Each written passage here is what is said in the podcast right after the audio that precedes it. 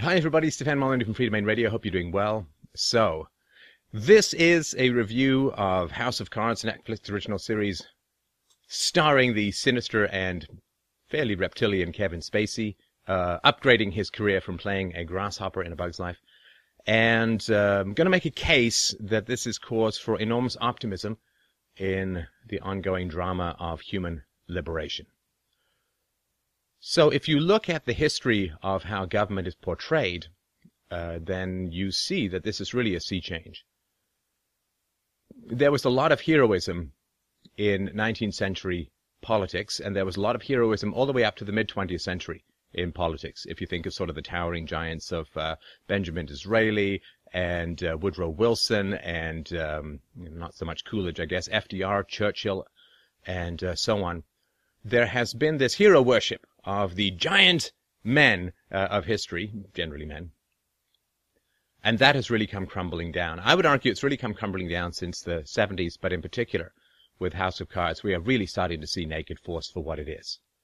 If you think of a movie like Mr. Smith Goes to Washington, where a, a nice guy goes to Washington to get some funding for a Boy Scout camp and cleans up the whole place, almost against his will, uh, that was the wild optimism, matched really only by the truly cavity-inducing, saccharine optimism of Aaron Sorkin's West Wing series. But now we've seen a joining together in House of Cards. We've seen a joining together of two genres of movie making, of storytelling. And I would argue these genres have always been the same, but here we see them coming together for the first time, which is the mob movie and the government movie. And this is really fantastic for those of us who are trying to illuminate the general population uh, as to something which used to be well understood. As George Washington said, uh, government is not eloquence, it is force, pure and simple. As Mao said, political power flows out of the barrel of a gun. Uh, as one of the Nazi leaders said, whenever I hear the word culture, I take off the safety on my revolver. and um, uh, in uh, in House of Cards, uh, Francis, the, the vice president, there'll be a few spoilers in here, sorry for that. But um, uh, in House of Cards, Francis, when talking to a man worth over $40 billion, says, I don't care how much money you've got. I have all the men with guns. And that is a very powerful statement to be made, that money interests are fundamentally subjugated to political interests. Everyone says, oh, corporations run the government and so on. But the truth is the government does have the men with the guns and the corporations in general don't. And where they do, like Blackwater, uh, and like some quasi-private but really fascistic prisons, what they have is uh, money being flowed to them by the state, who is taking it from people at gunpoint or stealing it from people who aren't even born yet in the form of national debt. So, one of the things that I think is underappreciated culturally is the degree to which we became completely fascinated by mobster films in the 1970s. Before that, there were mobsters, sort of the Edward G. Robinson kind of characters, but they were always the bad guys. Uh, there was no sympathy, uh, no fascination. Uh, there was a complete moral condemnation. Part of that was the movie maker's code, but also part of it was just the audience uh, demand for that that kind of resolution of a story. Bad guys got shot, and good guys uh, got ticker tape parades, and so on. Now, in the 70s, you could really argue, starting with Scorsese's Mean Streets, but definitely with The Godfather and just about every other mob film thereafter, um, from uh, Goodfellas to The Sopranos and so on, what you have is a morally neutral exploration, and in sometimes even with Brando's character Don Corleone in The Godfather, a sympathetic character. Uh, Brando, for the rest of his life, every time he'd go to an Italian restaurant, he would be unable to pay because they'd always want to give him free meals because they felt he depicted this mobster so benevolently and sympathetically that they loved the guy. I mean, that's quite wild. Can you imagine uh, going to Germany and having restaurants give you free meals because you uh, effectively portrayed Hitler uh, in a sympathetic way? It's not, wouldn't happen, right? So why did mob movies become so powerful, uh, such a powerful genre in the 1970s, sympathetic mob movies? Well, I would argue it's because there is uh, two kinds of organized crime, or two kinds of mobs in the world. There is what is called organized crime, the mafia and so on. And then there's disorganized crime, which is the government. Uh, both of them use uh, force to get what they want. And one of the things that's really interesting is right after in the West, we took this radical experiment, particularly in the 1960s, of giving more and more and more power to governments, of willing to uh, slide ourselves under the jackboot heel of government power, which we had spent hundreds of years fighting to get out from under. We slid back under uh, for fear of enemies, uh, foreign and domestic, uh, for uh, a desire to end poverty, for a desire to educate the ignorant, for a desire to heal the sick, and so on. We handed all this power, which we'd spent hundreds of years fighting our way out from under, we handed all this power back to government. Uh, this was characterized uh, by Lyndon Johnson's Great Society programs, the welfare warfare state. Right, so the government is supposed to take care of the sick and the poor and the needy and single moms and all that kind of stuff. So we gave all this power to government, and then we became fascinated by mob movies. I don't think that's a coincidence at all. The people who grew up in the 70s, who were the movie going audience, sorry, the people who grew up in the 50s and 60s, who were the movie going, audience of the 70s, movie goers tend to be younger people. In the 1960s in America, it became illegal to fire teachers. And teachers' unions and government unions of every kind began to really get their stranglehold on the economy. And of course, unions, particularly public sector unions, are heavily associated with the mob. So uh, children were raised by teachers protected by mob interests and whose um, economic interests were advanced by mob interests and who, you know, the Jimmy Hoffa stuff, I mean, people regularly saw the mob union connection, particularly in the public sector, because there's not that same driver of profits to minimize the uh, negative economic effects of coercion. So you have a whole generation of people raised by teachers, protected by, and uh, uh, whose economic interests are advanced by mob interests to a large degree. And naturally, they turn more and more power over to the state. The state has to be viewed as benevolent in order for us to give all this power to the state, to have it, you know, heal the sick and, and feed the hungry and so on. We have to view the state as a benevolent power. But we all know deep down, I mean, this is not any kind of secret. We all know deep down that the government is an agency of coercion. And we had turned to an agency of coercion to solve all of our problems, to take all of our money, to sell off and educate our children, and uh, to to auction off our hopes, dreams, and futures to well-connected foreign banksters. So we basically had switched to not government as a dangerous servant and a fearful master who must perpetually be restrained lest it break the bonds of the Constitution, wrap its many tentacled proboscis around our neck, and suck our blood dry, we turned to it as an agency of salvation. Violence became something that we thought could be used to achieve good. And then the next thing you know, we are sympathetic to mob bosses in mob movies. This is an unconscious affinity, right? And and it's actually quite clear in, in The Godfather. Uh, Al Pacino's, I think it's Diane Keaton, uh, says to him like, uh, "I, you know, congressmen don't get people killed," and he said, "Now who's being naive?" Right. So basically, the mafia has always looked at politicians as better mafia, as as better at being uh, at taking things, at being on the right side of the law just as uh, people in gangs view the military as a really good gang, which is why they regularly go into the military and now infiltrated almost all aspects of the U.S. military. They go into the military to learn how to shoot and how to kill so they can take that back to the streets and continue to wage the drug war more effectively. So mob bosses look at politicians as better mob bosses, and uh, street fighters uh, and hitmen look at the military as better street fighters and hitmen, with, with good reason.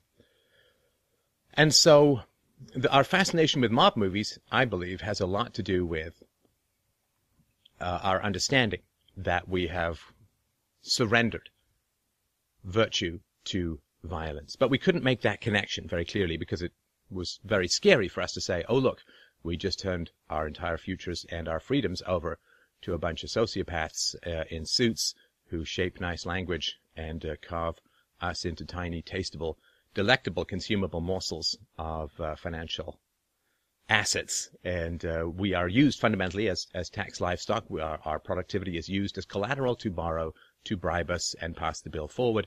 Uh, and there is this wretched aspect to the state of coercion and uh, counterfeiting uh, and bribery. And, you know, this is the reason why the approval of Congress is at about 6% or so. Now, as a reaction to all of this. There's splitting. There's a splitting, right? Splitting is a phenomenon where you you take one person and you then turn them into good and bad. You know, when my mom was in a good mood, she was great, but then when she was in a bad mood, she was really bad. Um, or you know, my husband who beats me when he's not beating me, he's a sweet, he's sweet and angelic and so on, but then something comes over, something takes over, right? So you split. And so what people on the left did, and the left generally run Hollywood and the media, what people on the left did was they said, okay, well, there's the good guys called the Democrats and the bad guys called the Republicans who are racist and reactionary and uh, angry that minorities are coming into the country and gripping their guns and their Bibles. And they had this whole narrative, which came out uh, in a lot of uh, movies and TV shows and so on. Like The West Wing, they were all Democrats and they were all noble and heroic and virtuous and struggling to do the best and the right thing, but they were frustrated, don't you see, by those goddamn Republicans. And uh, this is why virtue could not be achieved because there were too many people opposed to the exercise of virtue in government. Well, nobody really believes that anymore. Uh, this has all become silly nonsense. I mean, the Democrats, in order to shore up their defense credentials, have become warmongers, and the Republicans, in order to shore up their social compassion credentials, have become full welfare status. I mean, the, the Republicans no longer challenge uh, social, social security or the welfare state or unemployment or, or Medicare or Medicaid or any of those things on, on the principle that they violate um, freedom, they violate individuality, and they require the initiation of the use of force. Uh, and the people on the left um, don't really oppose military spending that much and are uh, not going full tilt boogie against the war on drugs and so on. So it, they've really become two sides of the same coin, the bichromatic rainbow of choice that you're presented with in every election. And this uh, comes out, and I know that um, House of Cards has its origins in uh, British uh, novels and British drama, I think, but it's the same kind of thing over there. So now what we see is the union of politics and mob movies, of political movies and mob movies, wherein politics is viewed in the same lens and through the same machinations as a mob movie. With the difference being that the violence all occurs off screen. You don't see people not paying their taxes being dragged off to jail. You don't see people with a joint in their handbag being dragged off to jail. And you certainly don't see any bombs falling on foreigners. Um, what has occurred, and this is why it's still very hard for people to sort of get and to grasp this and to understand this. There are uh, two murders, if I remember rightly, in House of Cards committed by the vice president. And there are two white people. Uh, one he asphyxiates uh, in a car, the other he tosses in front of a train in a really kind of a cartoony and silly way. And this is supposed to be horrifying, of course, right? Because why? Because they're white people, because they're politicians, because they speak English. The fact that these people are organizing drone strikes and wars around the world and torturing people overseas, shipping people off to extraordinary rendition camps or torture camps and so on, that can't be talked about. And there's no mention in House of Cards of uh, a war. And you could say, well, this is to make sure that it stays relevant even after the war's over and so on. But uh, the reality is that that's where most of the death occurs, that these people order. There's no mention of prisons, you know, that America with like 5% of the world's population has 25% of the world's prisoners and so on. So you have these kind of cartoony murders, which is supposed to make us horrified, but the murders that occur as a result of foreign policy in the U.S. has been estimated to be responsible for between 15 and 20 plus million deaths through its foreign policy since the Second World War. Well, that's a little bit more than a fellow, like a hit on a fellow politician or a hit on a meddlesome reporter, uh, the real murder occurs overseas and generally among the underclasses domestically, but that's not portrayed because, uh, again, we're still inching our way towards an emotional understanding of the degree to which we have surrendered our freedoms to, you know, the flag wrapped mob called the state. What is interesting as well is that it's a child-free universe. Most politicians have children, and in the in I don't remember seeing a single child. Ch- children are sort of mentioned. The president mentions all my kids are going through a tough time and all of that, but children aren't there, uh, present at all. They're never talked about in terms of policy, and they're never present on screen, and that's you know pretty pretty tr- terrible. So there's this. The, one of the reasons it stays entertaining is you kind of view these people as you know sociopaths playing with sociopaths, right? Uh, evil playing with evil, manipulators playing with manipulators. There's a voluntary aspect, like you could leave public life, you could go and be a librarian or something like that. And uh, the fact that they're all playing with each other makes it more entertaining. If we saw them being brutal with their children, it would be quite a different matter. I mean, the vast majority of politicians spank their children. You never see that on screen. But why not? If violence is a great way to solve social problems through the power of the state, violence must be a great way to solve child raising problems through the power of the open hand or the fist. And it is interesting also that one of the ways in which society has, dare I say it, elevated itself is that uh, in the past, if you challenged the king, the king would just have you killed. There'd be this Macbeth moment where Macbeth kills King Duncan and so on. And now there's just this endless harassment. You get subpoenaed. You you have to go and testify, and you you know they they talk about uh, the president and the vice president going to jail. Uh, all of that is complete nonsense. I mean, politicians don't go to jail. I mean, one of the reasons you become a politician is so that you never really have to go to jail. And so there's no longer, in general, outright murder of opponents. There's just this kind of harassment, this kind of wearing you down, this kind of feeding things to the media so that you get embarrassed and all that kind of stuff. And that's a step forward, but it does also indicate another central aspect of House of Cards, which is the degree to which none of these human monsters in power care at all about morality. There's a great line where this woman says to the vice president, uh, you, you, you're just one step shy of treason. And he says, yes. Therefore politics, right? What's that old great quote? Treason doth never prosper. What's the reason? Why, if it prosper, none dare call it treason. If you, if you win, you ain't treasonous. It's only if you lose and you're treasonous. If you win, you're the new king and, and so on, right? So they don't care about moral standards at all. Uh, when uh, the president's wife uh, reveals to, like internally to, to the political party that she's had uh, more than one abortion, they don't care. They just care about public perception, right? If, when an affair comes up, nobody cares that she has an affair. What they care about is that the public cares that she has an affair. So it's very interesting the degree to which these monsters completely and totally understand ethics and the power of ethics and how the public's addiction to moralizing renders them susceptible to this kind of manipulation. Oh, she had an affair. What a terrible person. I mean, the, the president basically gets impeached because he and his wife were going, or is threatened with impeachment because he and his wife are going to therapy.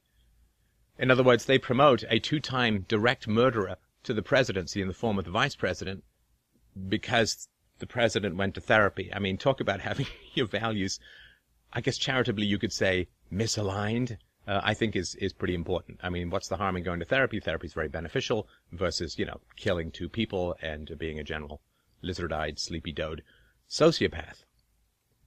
There is um, a fantastic uh, uh, amount of power that goes on. Like uh, this one woman's uh, father is being prosecuted in another country. The vice president says, with one phone call, I can get the charges dropped. I mean, what, what an astounding amount of, of power. Uh, and uh, that is, I think, very, very true. Now, the other thing that's interesting as well, which you don't see, you, you saw a little bit of it in, uh, I think, season three of The Wire when they were talking about running for the mayoral office. You know, recently a Democratic uh, mandate has gone out in the Democratic Party that candidates need to spend five hours a day fundraising. I mean, this is what you pay them to do, is to get people who are willing to bribe them with your money. That's how you, this old idea that you should, Congress people should have stickers like NASCAR cars. They should have stickers all over them of who's funded them. But you wouldn't be able to see them. It'd be this big giant ball of paper like Robert De Niro in Brazil. And you don't see any fundraising at all. Uh, and, but of course that's a major part of what people do. This, this begging and cringing and pleading, uh, for money and promising and bribing. And I mean, it's just this, this massive tsunami of money that just goes back and forth through the political process. Um, but you don't really see that at all uh, because that's just kind of mundane, but that's a fundamental part of what they're doing.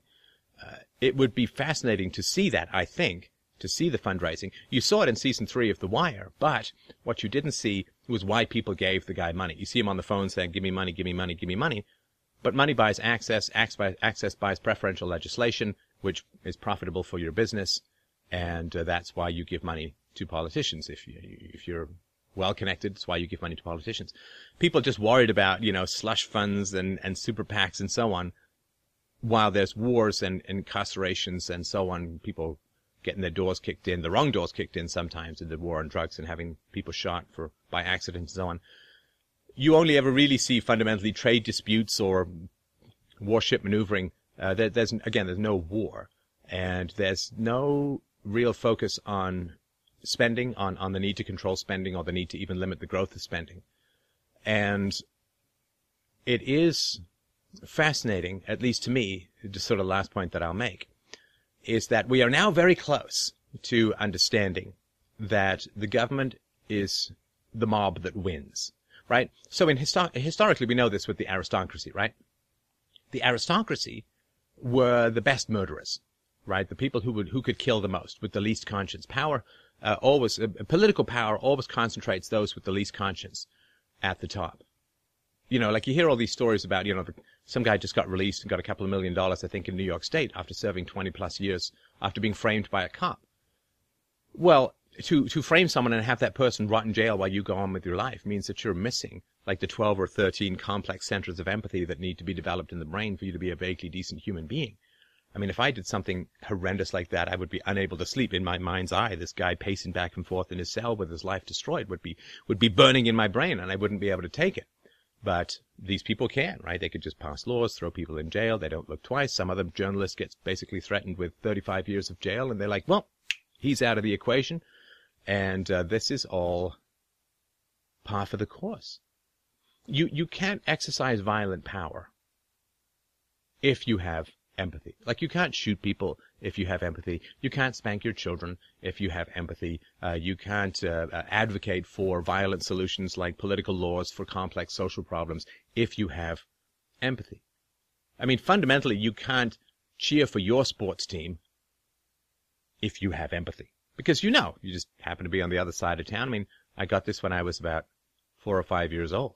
Some West Ham United, West Ham United kid came up to me and said, you know, my team rocks and your team, which was Crystal Palace, sucks. And I'm like, yeah, but you just born there. I'm born here. What's it got to do with me? I mean, maybe my team, maybe this team sucks and that team doesn't suck. It's not like you've earned anything. It's not like I haven't earned something. You're just born there and I'm born here. Like if you have empathy, then these artificial divisions of us versus them and, and my team good and, and that team bad and so on, you know, like when your team scores a touchdown, you cheer, and you know the other te- other team supporters are sad, and if they their team scores a touchdown, you feel sad and they cheer. I mean, it's just pathetic. It's so it's so anti-empathetic. And of course, sports is a lot around training people out of empathy for geographical proximity, i.e., countries. And okay, so one yeah, sorry, one more quick point, which is there's this fellow named Tusk who's worth a huge amount of money, uh, and uh, he basically gets batted back and forth. This is the fundamental thing people don't understand about the relationship between business and the state. The state has the people with guns, the business people don't. The vice president can get this guy arrested. He can't get the vice president arrested. This is foundational to understanding the relationship between the state and business. Business leaders have a fiduciary and legal responsibility to maximize profits. If they can maximize profits by using the power of the state and they don't, they can get sued and go to jail, and they certainly will get removed from their position. So having the having the state around in the business arena is exactly the same as having performance enhancing drugs legal in the sports arena. I mean, you're not going to win if you don't use these performance enhancing drugs. You're just not going to win. And so you have to use them in order to win. And if you say, well, I'm never going to use them, you just get drummed out, you know, the second day of training. And, you know, don't hate the player, hate the game, I think is a pretty important thing you know, Tusk is batted back and forth. All he's got is, is eloquence and some money. They all have the guns.